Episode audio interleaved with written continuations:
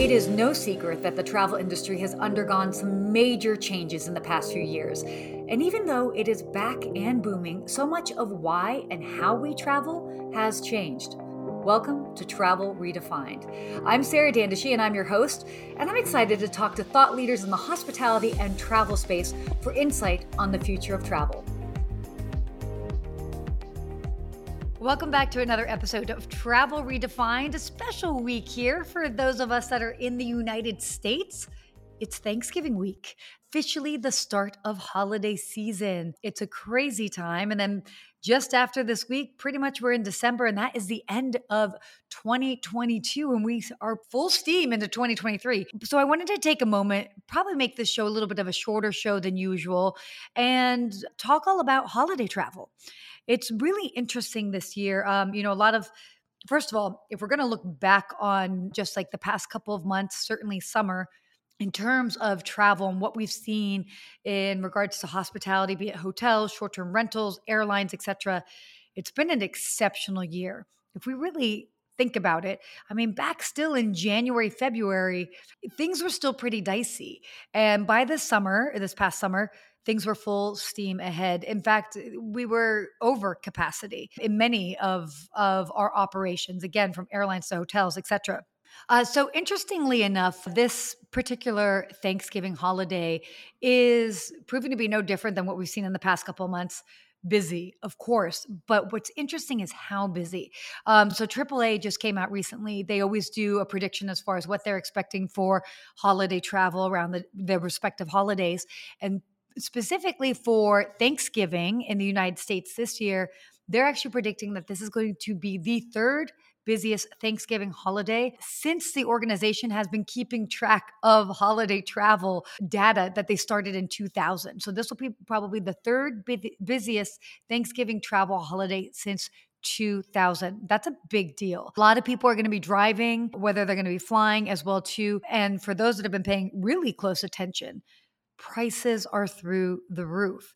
Interestingly enough, just some average domestic fares within the United States we've seen are anywhere from three to four times the cost what they would normally be maybe on another week. That is huge. If a flight would normally cost $500, we're seeing some flights cost close to 2000 that's a lot of money so it's definitely this this really interesting time and then moving forward to next year we can absolutely expect these prices to remain high, to expect the demand to still be there. Some other things to to kind of take into consideration you know these are just kind of like some some overall tips and i'm sure you've seen as well too when it comes to flying regional airports are just not doing the same amount of volume as they had been prior to 2020 so as a result there are less flights going to these regional airports. It costs way more to fly into regional airports. So, for those that are looking at flying or even just trying to kind of pay attention and find where those better deals are, absolutely flying to bigger airports. Even if that means you have to rent a car, which I know that means you might have to pay extra money for that. Maybe you have to drive still a little bit to your destination, but it will, if you're, especially if you're a family or family of four, you end up saving quite a bit that way and it might end up being more cost effective.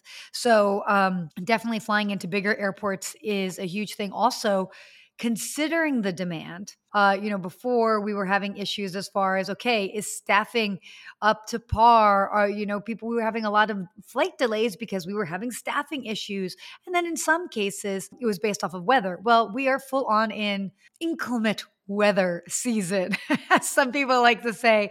So, with that being said, this is definitely the time that people should be looking for those direct flights, taking that into consideration. Just the more that you have a, a layover somewhere, the more likely that you might have lost luggage, or uh, the more likely that there might be some sort of delay due to inclement weather because it's snowing already in some places. So that's as far as like what's what we're seeing kind of like in the airline space. Now, another interesting thing, though, is for those that are being really smart about travel, they're really looking and double downing on doing just the non traditional. And what do I mean by that? So, for example, and I mean, I know we're already in the midst of Thanksgiving week, but for example, for Thanksgiving, they're not celebrating that necessarily in Europe or in the Caribbean or in Mexico. So flights to those destinations are extremely inexpensive. In fact, they can probably be more, eh, they're, they're probably less expensive than if you were traveling someplace domestically within the United States. So, you know, if you are, don't have to necessarily do the traditional route, I actually suggest that. And if it's not this week, um, certainly in the next couple of weeks as well, too.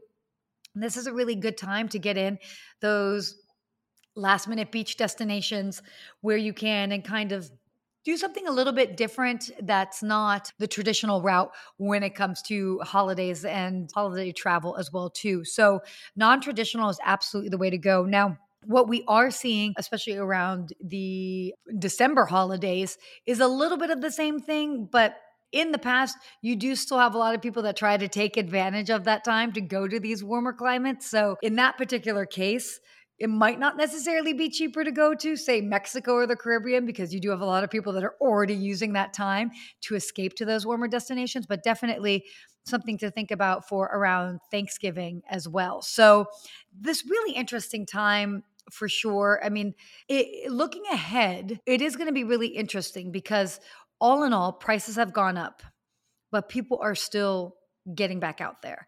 So I know that 2023 is definitely going to be a very interesting year. I plan on doing a recap and a 2023 travel forecast in a couple weeks. So definitely stay tuned for that. But I wanted to pop on here and um, just share a little bit about what we're seeing for holiday travel, especially for Thanksgiving, as this is the week for it. But in honor of Thanksgiving, I guess I also want to say a big thank you to everybody that's been tuning in and supporting. If you have some favorite people that you would love to hear more from or you think they'd be a good fit on the show, absolutely let us know.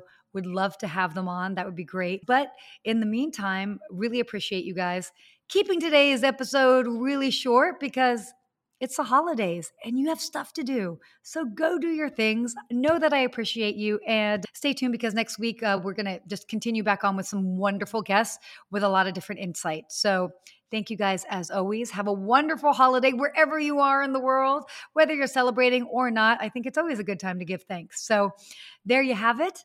Thanks so much and I'll see you guys soon. Well, there you have it. Thank you for tuning in to Travel Redefined. Hopefully, you've taken away something from this week's guest and that you too are excited to see how travel is evolving. Don't forget to leave a review if you enjoyed today's episode and subscribe so that you won't miss out on the amazing conversations to come. And until next time, keep on traveling.